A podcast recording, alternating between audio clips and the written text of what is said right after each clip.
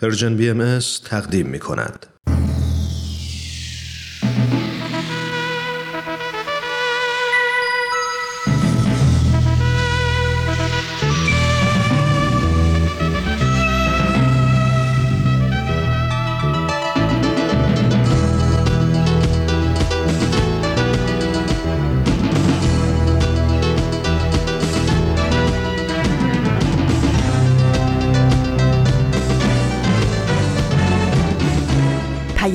دوست. برنامه ای برای تفاهم و پیوند دلها.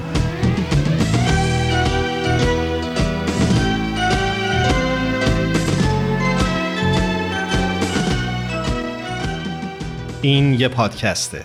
پادکست هفت.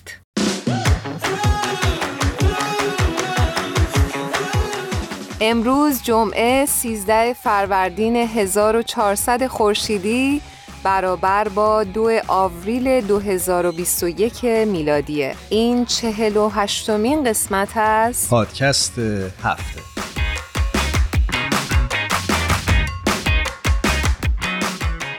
شنونده های خوبمون در پادکست هفت. خدمت همتون درود میفرستیم. بسیار خوشحالیم از اینکه بار دیگه در خدمتتون هستیم در سال جدید.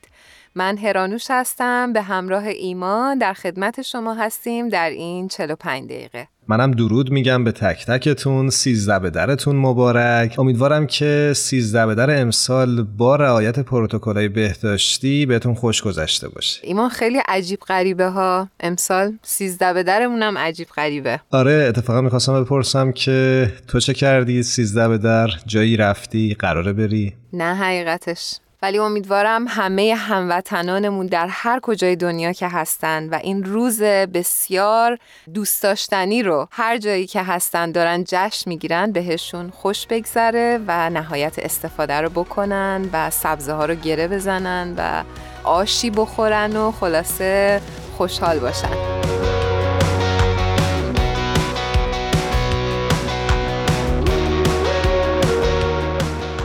هرانوش گفتی سبزه ها رو گره بزنن یاد این افتادم که جایی خونده بودم که گره زدن سبزه ها در واقع این مفهوم داره که گره های زندگی خودمون رو به طبیعت منتقل می‌کنیم و از خالق طبیعت می‌خوایم که گره زندگی ما رو هم باز کنه. خیلی قشنگه این مفهوم. بالاخره متوجه شدیم که این گره زدن یعنی چی؟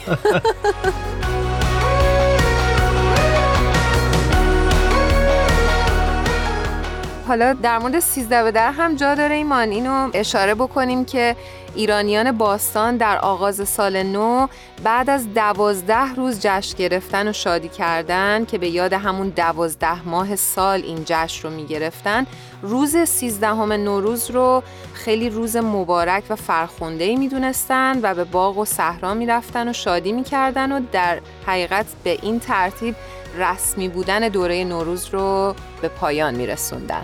و این رسم قشنگ تا به امروز برای ما باقی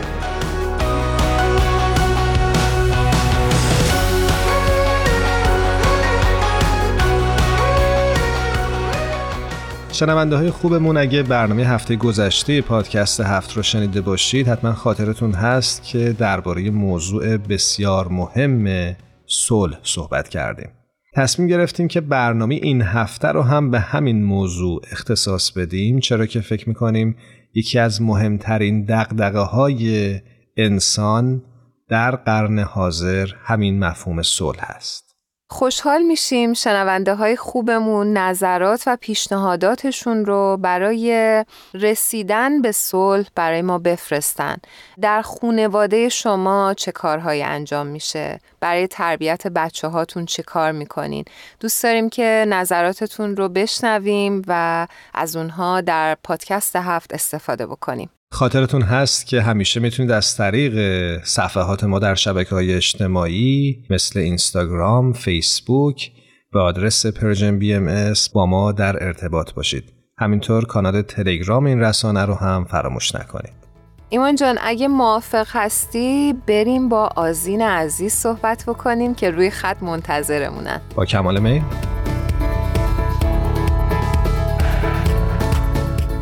آزین ایقانی عزیز به برنامه خودت خوش اومدی. مرسی ایمان جان درود بر شما و هرانوش عزیزم و همه دوستای خوبی که به برنامه ما گوش می‌کنن. امیدوارم که ایام عید به همتون خوش گذشته باشه تا حالا آزین جون من هم خدمت درود میفرستم. می‌خواستم همینجا سیزده به در رو بهت تبریک بگم. ممنونم عزیزم. بله سیزده به دره و روز طبیعت و قرار هست که همه از بودن در کنار هم دیگه و همینطور از طبیعت زیبا لذت ببریم انشالله که برای همه روز خوبی باشه. ممنونم. امیدوارم که برای تک تک شنونده هامونم روز بسیار بسیار خوبی باشه. من همینطور خواهد بود. خب برای ما امروز چه مطلبی داریم؟ جان مطلب امروز مربوط هست به فعالیت های جامعه سازی بهایی در سیدنی استرالیا. موضوع این هستش که یکی از بنگاه های خبررسانی استرالیا به نام ABC توجهش جلب شده به فعالیت های جامعه سازی بهایی در محله به نام مانت درویت این رسانه در یه مقاله با عنوان تلاش برای خیابانهایشان توضیح داده که چطور پروژه های آموزشی بهایی در مانتروید در حال توان افزایی جوانان برای پیاده سازی تغییرات مورد نظرشان در جامعه محلی هستند. مرسی از اینجا مطلب بسیار جالبی به نظر می‌رسه میشه بگید دقیقا چی کار کردن؟ در واقع فعالیت های جامعه سازی رو که باهاش آشنا هستید در نقاط دنیا داره در واقع انجام میشه. و در این محله هم که به نظر میاد محله بوده که مشکلات زیادی داشته در بین جوانان اینها شروع کردن به انجام این فعالیت های جامعه سازی و از طریق دعا، گفتگو و موسیقی در این محله سعی کردن که زندگی پویا و پرنشاتی برای خودشون به وجود بیارن. یکی از کارهایی که کردن این بوده که به تولید ترانه های پرداختن که متعالی ترین آرزوهای جوانان رو برای اجتماع ابراز می‌کنه. درسته. چه جالب. در واقع خشمشون رو وارد یه مسیر درستی کردن. دقیقا همینطوره.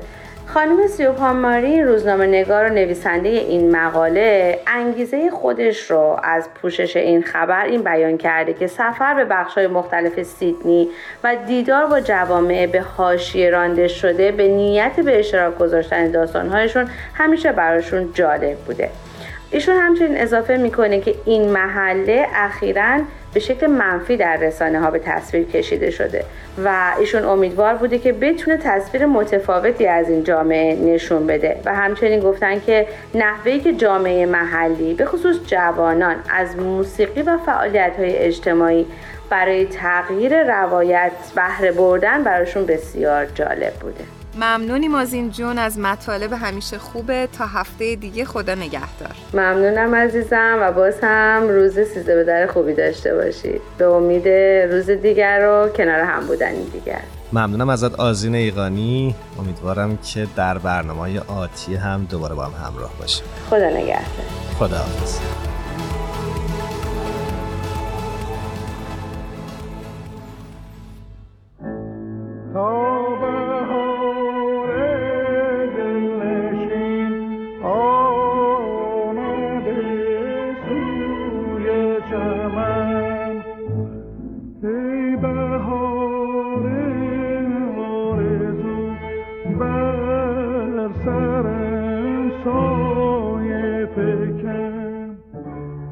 ترانه‌ای که میشنوید اثر زنده یاد استاد بنان هست با عنوان بهار دلنشین با شعر زیبایی از بیژن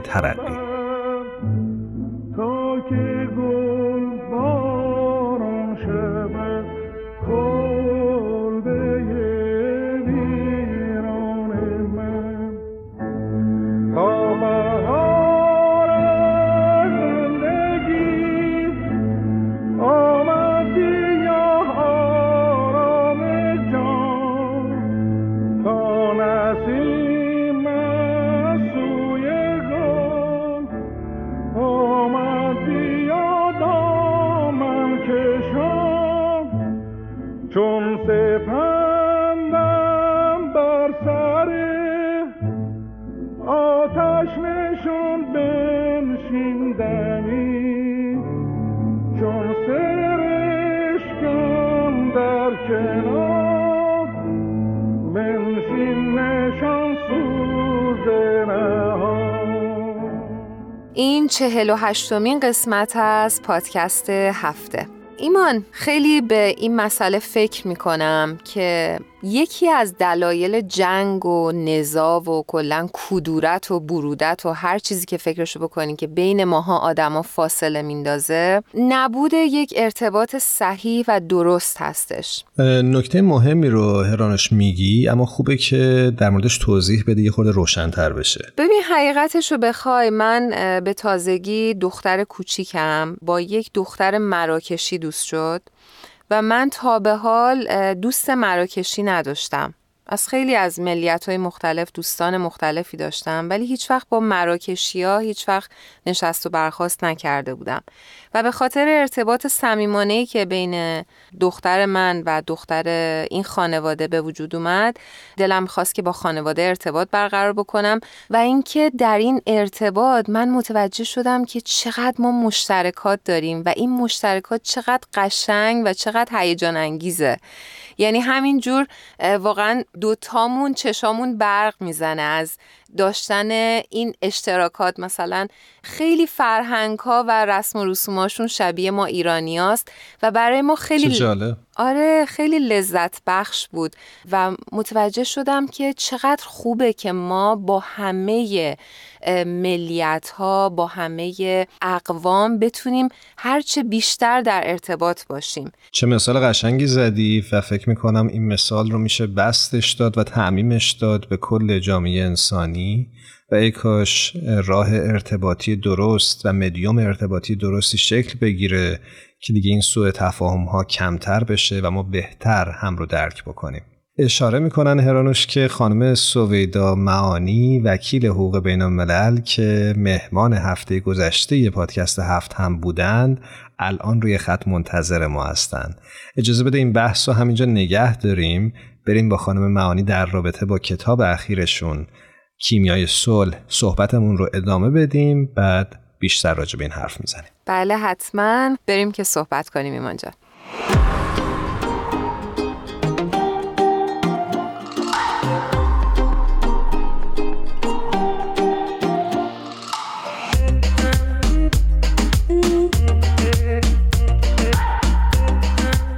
بسیار خوشحال هستیم از اینکه خانم سویدا معانی رو روی خط داریم. خیلی ممنون از اینکه ایشون دعوت ما رو در این هفته هم پذیرفتن و مهمان برنامه ما هستن.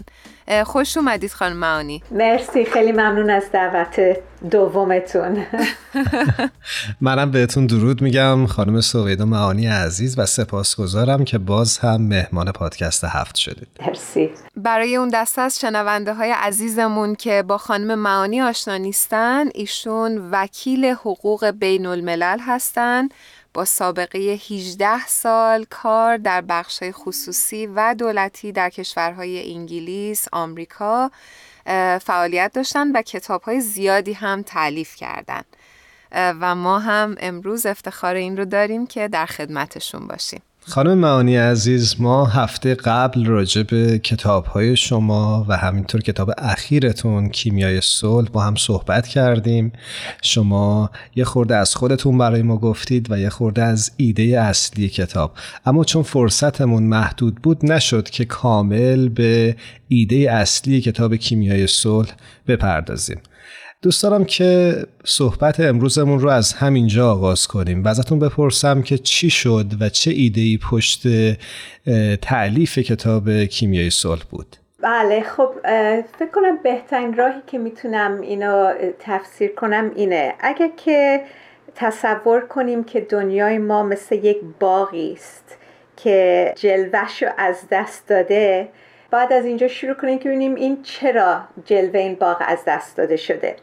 ما این گل هایی که کاشتیم تو این باغ داره به خاطر یک علف های هرزه خفه میشه. این گل هایی که کاشتیم واقعا اون تلاش های سازنده است که ما داریم می‌کنیم برای ایجاد یک دنیای بهتر و یک دنیایی که توش صلح هست. و این علف های هرزم واقعا دو نوع هست. این علف ها مثل یک موانعی هستند که جلوگیری می‌کنن از ایجاد صلح. خب این دو نوع علف هرزه چی هستند؟ نوع اول من توی کتاب میگم اینا به عنوان موانع درونی شرح میدم و نوع دوم موانع خارجی. خب این موانع داخلی چیه؟ موانع داخلی واقعا یک طرز فکرهایی هست که مثل یک لنزی هست یک عدسی است که از, از طریقش ما چیزایی که برامون تو دنیا پیش میاد درک می‌کنیم و تفسیر می‌کنیم. واقعیت اجتماعی رو می‌فهمیم. شرایط زندگی خودمون و هم زندگی شخصی و هم زندگی کلی. من جمله مثلا این پاندمی رو از این طریق می‌فهمیم. بعد این طرز فکرها از چه طریقی به وجود میاد؟ از طریق فهممون نسبت به مثلا تجربیات گذشته کلیت عالم بشر یا از طریق یک فرهنگ یا خانوادگی یا اجتماعی یا از طریق چیزی که ما فکر می‌کنیم نسبت به خودمون. ما چی فکر می‌کنیم؟ مثلا من کی هستم؟ هدف زندگی من چیه؟ ارزش هایی که برای من یا برای جامعه من یا فرهنگ من مهمه چی هستن؟ همه اینا باعث میشه که یک اعتقاداتی به وجود میاد که متاسفانه خیلی اوقات این اعتقادات محدود کننده است. و یک پیشفرز های نادرست هم به وجود میاد. اینها میشن این طرز فکر. یعنی طرز فکر ما شامل این واقعا اعتقادات محدود کننده و های نادرسته. این طرز فکرها بعد باعث میشه که یک احساساتی به وجود بیاد که دفعه گذشته راجع به این احساسات صحبت کردیم. که این احساسات به نوبه خود بعد منجر میشه به یک رفتارهایی که با طول زمان این رفتارها میشه عادات. بعد این عادات رو من میگم اینا موانع خارجیه. بنابراین موانع داخلی این طرز فکرهای غلط هست و طرز فکرهای مخرب و این موانع خارجی عاداتیه که اونام واقعا کهنه هستن و به درد دیگه نمی‌خورن. خب حالا می‌خوام یک مثال براتون بذارم. مثلا یکی از اعتقاداتی که آدم خیلی وقت میشنوه که واقعا از جمله اعتقادات محدود کننده است اینه که میگیم ما آدمین زاد طبیعتش اینه که خشونت آمیز باشه. و بنابراین ما محکومیم که گذشتمون رو تکرار کنیم. اون گذشته که واقعا پر از جنگ و جدال و نزاع بوده این عوض نخواهد شد. بنابراین به خودمون خودمون رو قانع می‌کنیم که هیچی عوض نخواهد شد و این باعث میشه که این احساس افسردگی و درماندگی که دفعه قبل راجبش صحبت کردیم به وجود بیاد.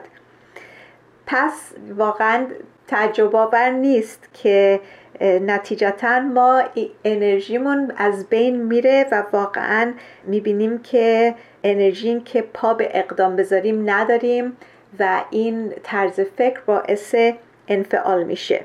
حالا شما فکر کنید حالا اگر ما این طرز فکر رو برداشتیم و جایگزینش کردیم با یک طرز فکر جدید سازنده تر مثلا اگر بگیم که خب ما وقت به تاریخ بشر نگاه می‌کنیم تاریخ رو باید به عنوان یک قصه فهمید که این قصه قصه سیر تکاملی بشره که از مراحل مختلف رشد می‌گذاره از طفولیت گرفته تا اینکه برسه به مرحله بلوغ کلی بلوغ دست جمعی.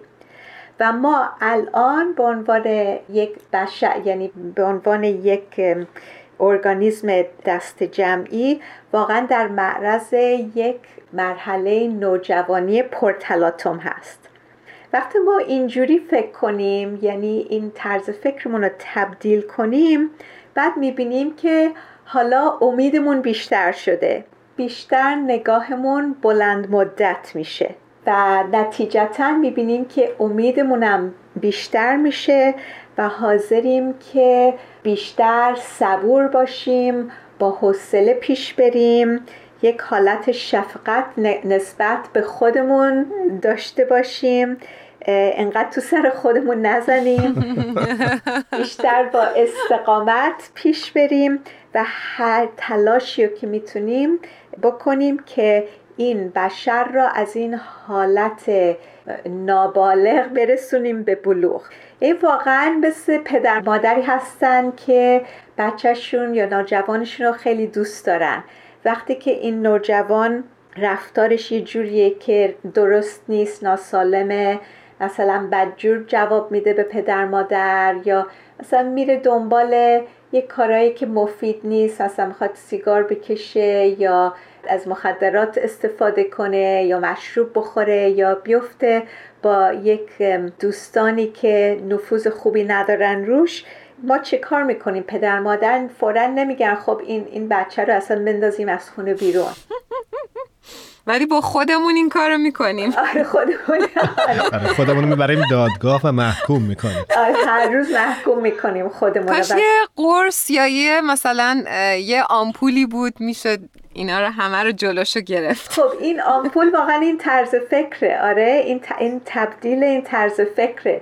و واقعا شما اگه این امتحان کنید حتی تو زندگی خودمون می‌بینیم که وقتی که طرز فکرمون رو عوض می‌کنیم نسبت به یک چیزی تبدیلش می‌کنیم واقعا این معنی کلمه کیمیا درست معنیش همینه. این یعنی تمام هدفش اینه که یه چیزی رو یه ماده رو تبدیل کنیم از یک چیزی به یه چیز دیگه به یه ماده که بیشتر ارزش داره یا فایده داره.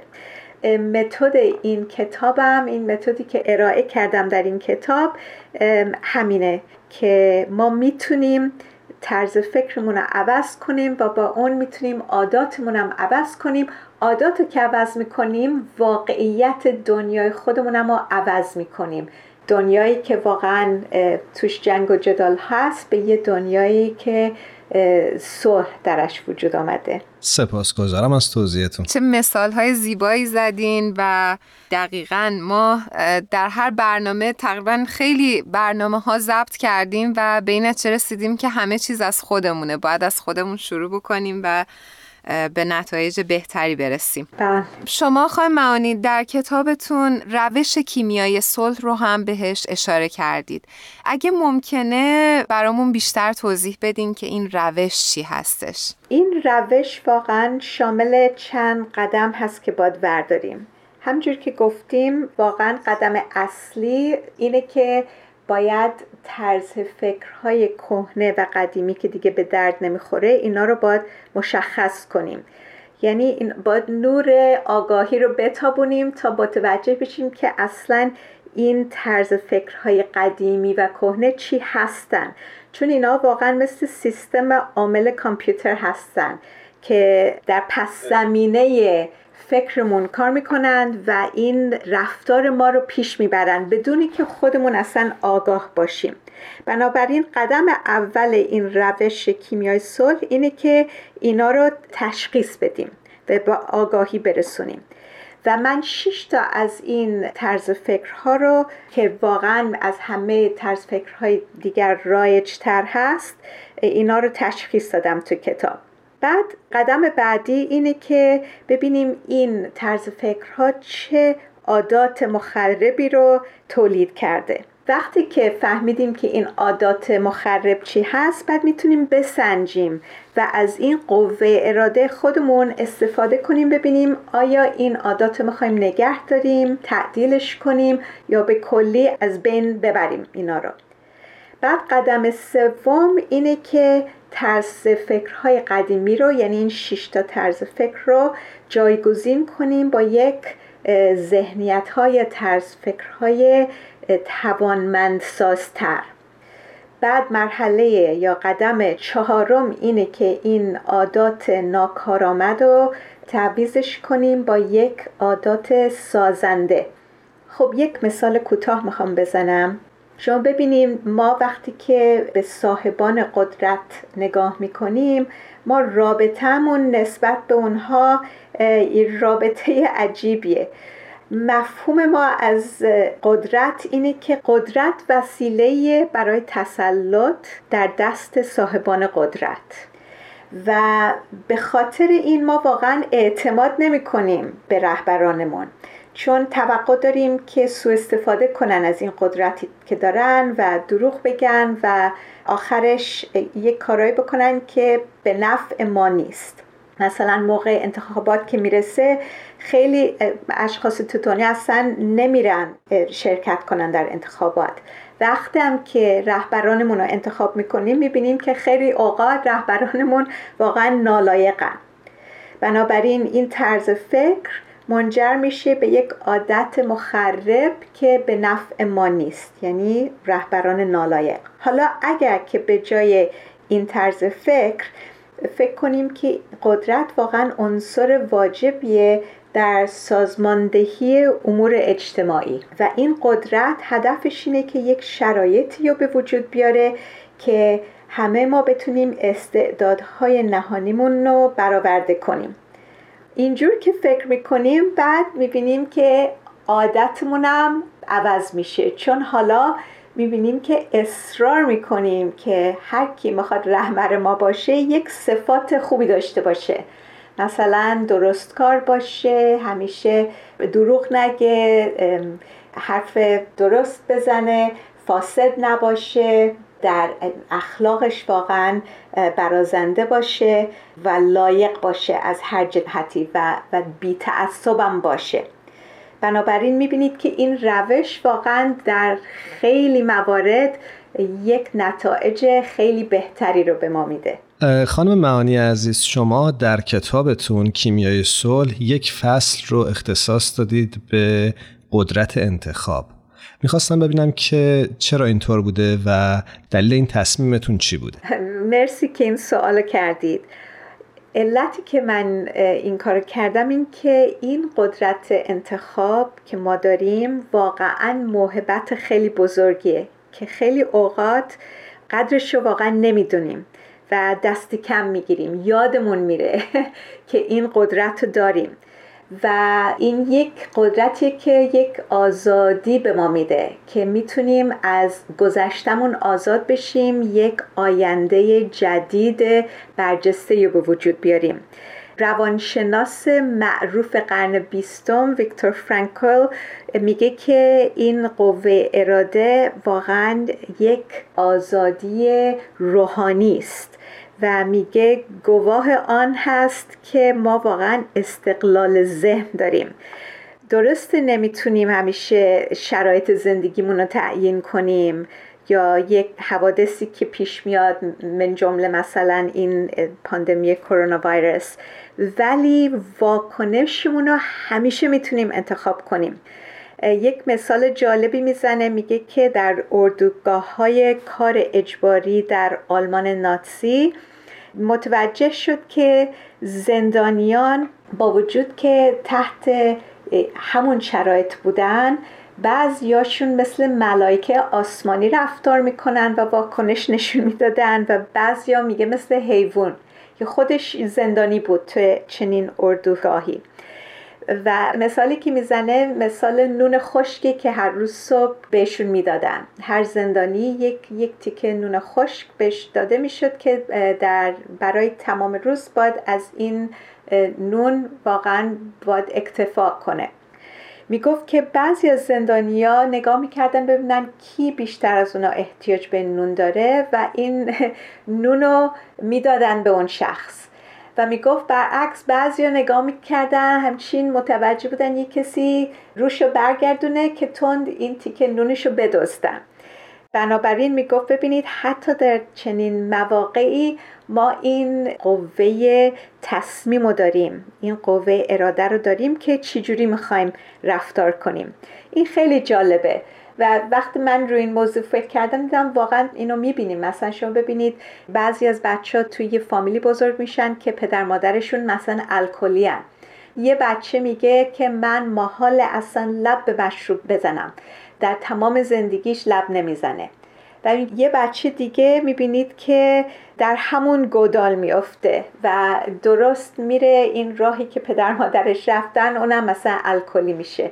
بنابراین می‌بینیم که شرایط نیست که تکلیف ما رو یعنی درست می‌کنه که زندگی ما چجوری واقعیت زندگیمون چی خواهد بود بلکه این قوه اراده ماست.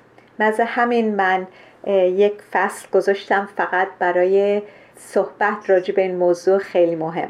سپاسگزارم از توضیحتون. خواهش می‌کنم. خانم معانی عزیز خیلی خیلی من حقیقتش استفاده کردم از توضیحاتتون. ممنونیم که دعوت ما رو پذیرفتین. در انتهای برنامه نمی‌دونم خاطرتون باشه ما همیشه رسم داریم که شما برای ما یه ترانه ای رو انتخاب بکنید و تقدیم بکنید به شنونده های خوبمون. چشم. خب ترانه که می‌خوام تقدیم کنم البته خودم نمی‌خوام بخونم ولی اگه شما بتونید پیدا کنید. اگه برامون بخونید که خیلی ممنون میشه. متاسفانه من حفظ نیستم ولی می‌دونم که از خیلی از این ترانه خوشم میاد. و ترانه که می‌خواستم پیشنهاد کنم ترانه از عقیلی که اسمش هست برنده.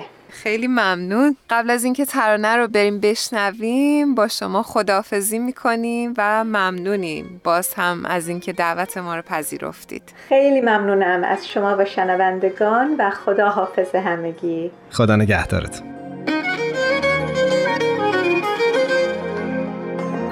عشق یه آینه است تو هرچی حس کنی تو دل منم هست.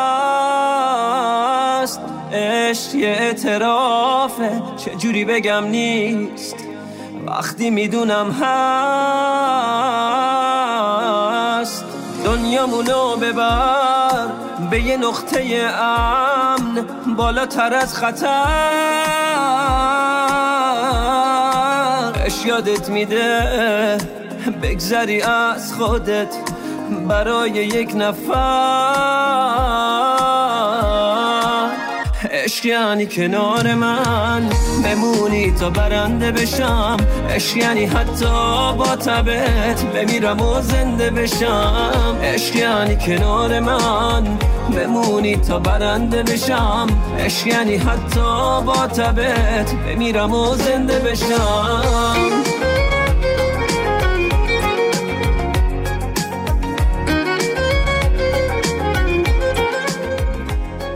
موضوع این 48 این قسمت از پادکست هفت صلح هست. کتاب جالب و مهمی که در ارتباط با همین موضوع در ایران هم در دسترس هست گفتگویی است بین آقای ناصر یوسفی و خانم توران میرهادی به اسم صلح را باید از کودکی آموخت. و ایمان جان خیلی خوبه که بگیم این کتاب تهیه شده در مؤسسه پژوهشی کودکان دنیا هستش. دوستانی که آشنا هستن می‌دونن که چقدر این مؤسسه زحمت ها کشیده در رابطه با کودکان و نوجوانان ما. دقیقا. نکته مهمی که در یکی از بخش های کتاب بهش برخوردم این بود که عنوان می‌کردن که فرهنگ صلح از صلح فرد با خودش شروع میشه و بعد به جامعه منتقل میشه. بعد اشاره می‌کنن که صلح درون از هنگام تولد و حتی دوره جنینی شروع میشه. در واقع میشه گفت صلح درون احساس هماهنگی با محیط اطرافه. مثلا اشاره می‌کنن که اگه به کودک گرسنه به موقع غذا یا شیر نرسه یا از نگاه و لبخند محبت آمیز در یک محیط آروم و یک آغوش امن محروم بشه قطعا در آینده بر او اثر بدی خواهد گذاشت. و برعکس این اگه اتفاق بیفته و اگه محبت به اندازه کافی بهش داده بشه اون حس امنیت و آرامش رو از کودکی حس می‌کنه تجربه می‌کنه و همین میشه بنیان صلح درونی برای اون. خیلی نکته جالبی رو ایمان اشاره کردی. ادامش توی این کتاب اشاره می‌کنه به نقش خانواده همونطور که گفتی. یعنی در واقع این نقش خانواده تو این مسیر صلح و رسیدن به صلح بسیار حساس و مهمه. یعنی همه مادرها در واقع دارن تلاش می‌کنن که یه محیط آروم، امن و شاد و برای بچه هاشون فراهم بکنن و اینجوریه که در واقع سلامت روانی کودک رقم می‌خوره و اتفاق میفته کاملا. خب اشاره می‌کنن که بهمن یزدانی عزیز روی خط منتظر ماست. بریم باش صحبت بکنیم. بله بریم با بهمن عزیز صحبت کنیم. بهمن یزدانی عزیز رو روی خط داریم. بسیار خوشحالیم از اینکه در این سال جدید در سال 1400 با بهمن عزیز صحبت می‌کنیم. بهمن جان درود بر تو. عیدت مبارک. خیلی خوشحالیم. سلام و عرض ارادت هرانوشان عزیز. منم خیلی خوشحالم که در آغازین روزهای سال نو دوباره در کنار شما هستم. من هم سال نو رو مجددا به تبریک میگم. و یک دست مریضات میگم بهت بابت اجرای بسیار زیبا در برنامه دیداری ویژه نوروز. قربان تو مرسی مرسی از لطفت ممنونم. بهمن جان منم بهت عید رو تبریک میگم. امروز 13 همین روز نوروز برای ما هست اما فکر کنم شما تو استرالیا روز 14 فروردین هستی. درست میگم؟ کاملا درست ایمان جان. اول خدمتت سلام می‌کنم. بهت خسته نباشید میگم. قربونت. و خیلی خوشحالم از اینکه درسته که من دیگه روزهای عید رو پشت سر گذاشتم ولی الان دارم با دو تا از دوستای صمیمی خودم صحبت می‌کنم که هنوز در آخرین روز عید نوروز هستن. ایمان عزیز دلم می‌خواد تشکر و قدردانی خودم رو از تو عزیز هم به زبون بیارم اینجا در حضور مجازی همه شنوندگانمون. بابت زحماتی که کشیدی برنامهتون رو دوست داشتم و مطمئنم خیلی ها با من موافقن و هم نظر فدات لطف داری. این که شوخی بود واقعا افتخاری بود که تو هم جزوی از این برنامه بودی.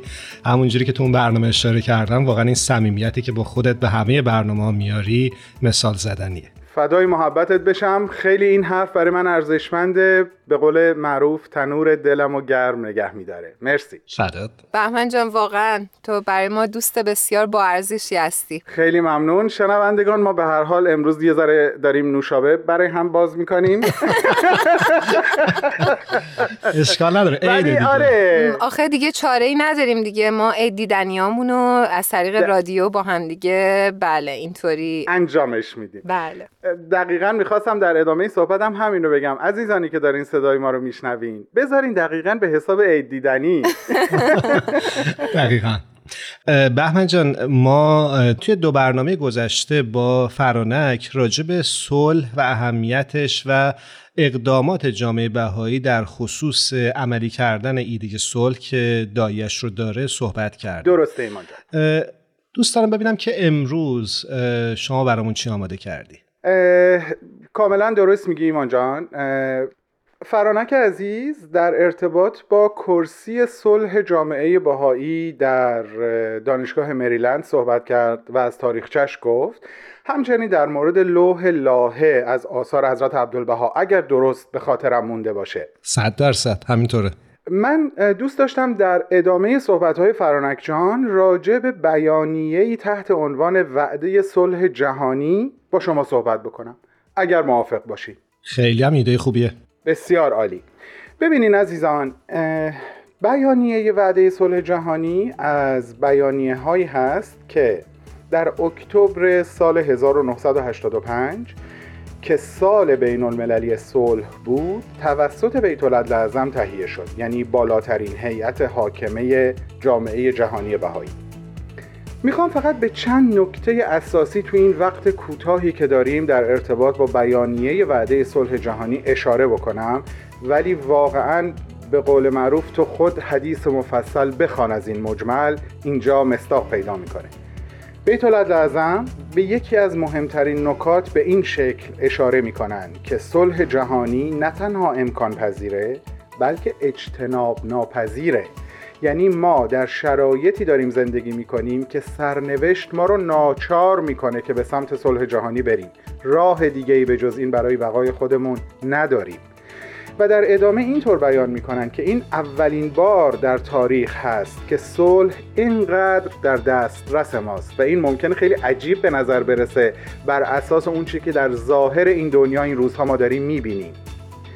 در ادامه این مطلب رو باز می‌کنن تشریحش می‌کنن به این شکل که درسته که سیستم حکم روایی در سطح بین المللی قادر به از بین بردن خطرات جنگ نبوده تا الان. نتونسته تروریسم را از بین ببره. هرج و مرج و بیثباتی اقتصادی و موارد زیادی از این دست هنوز به قوت خودش باقیه. اما بیت لازم این شاخص ها رو مانع اصلی برای رسیدن به صلح نمی‌دونن. و این برای من خیلی جالبه در این بیانیه. مانع اصلی رو یک باور گسترده در بین تعداد بسیار زیادی از آدم ها می‌دونن که انسان ذاتا خسمانه و تهاجمی خلق شده. میفرمایند این باوره که مانع اصلی رسیدن جهان به صلح محسوب میشه. فکرشو بکنین. یه چیز کاملا درونی یه چیز حسی عاطفی فکری مانع اصلیه. دقیقا. و بهمن جان دقیقا خیلی ریشه ایه همینطوره و شاید به همین دلیل کار سخت تر از اون چیزیه که ما فکر می‌کنیم در وهله اول. بله. چون باید یه اقداماتی رو در درون خودمون انجام بدیم. حالا همین مسئله رو باز بست میدن و اینطور بیان می‌کنن که امضاع عهدنامه های مختلف ممنوعیت سلاح های جنگی از جمله سلاح های شیمیایی خلع سلاح کردن دولت ها و سران کشورها اینا خوبه و یعنی در واقع شرط لازم هست ولی شرط اساسی و کافی برای رسیدن به صلح نیست. باز ما رو ارجاع میدن به درون خودمون. اینطور می نویسن که در واقع یک تعهد عمیق و یک علاقه حقیقی به ایجاد یک جهان صلحآمیز اون موضوع اصلی و مهمی هست که باید برای رسیدن و رساندن جهان به صلح به صلح پایدار بهش برسیم و بهش بپردازیم. خیلی نکات جالبی رو گفتی. کاملا. زنده باشین. اشاره شد به علاقه حقیقی بهمن جان در ایجاد صلح. می‌خوام بدونم که این حقیقی بودن چه نشانه هایی داره؟ چقدر جالب که این حقیقی بودن یک علاقه توجه من رو هم جلب کرد وقتی که این بیانیه رو خوندم هرانوش. جالبه که جوابش رو در ادامه بیانیه پیدا کردم. دست کم به زعم خودم. بله. علاقه ای حقیقی هست که از یک سری از افکار و باورها خالی باشه. اینو من دارم از فهم خودم میگم به زبان خودم در واقع دارم میگم. اون باوری که درش نجات پرستی و تبعیض بر اساس نژاد و جنسیت و باورهای مذهبی هنوز وجود داره. درش ملیگرایی افراطی هنوز وجود داره. خصومت دینی هست. نابرابری زن و مرد هست. عدم وجود فرصتهای برابر آموزشی برای همه طبقات اجتماع در سطح جهان هست.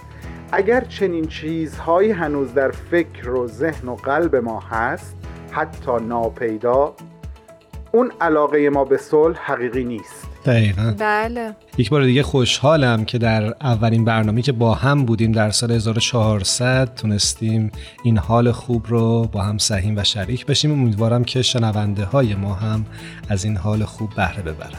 زنده باشین بچه ها بازم متشکرم از دعوتتون. مرسی بهمن جان. قربانت. روز و روزگارت خوش باشه. زنده باشین بچه ها مراقب خودتون باشین. خدا پشت و پناهتون. خدا نگهدارت.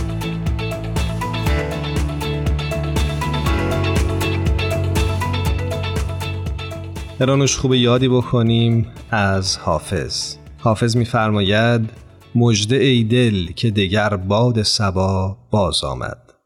هدهد خوشخبر از طرف سبا باز آمد.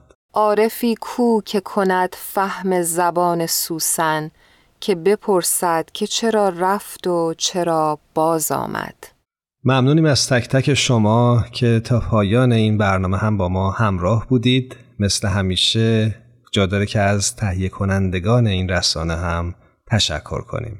بدی، تارا، میساق و الهام که ما رو در تهیه این برنامه هم یاری کردن.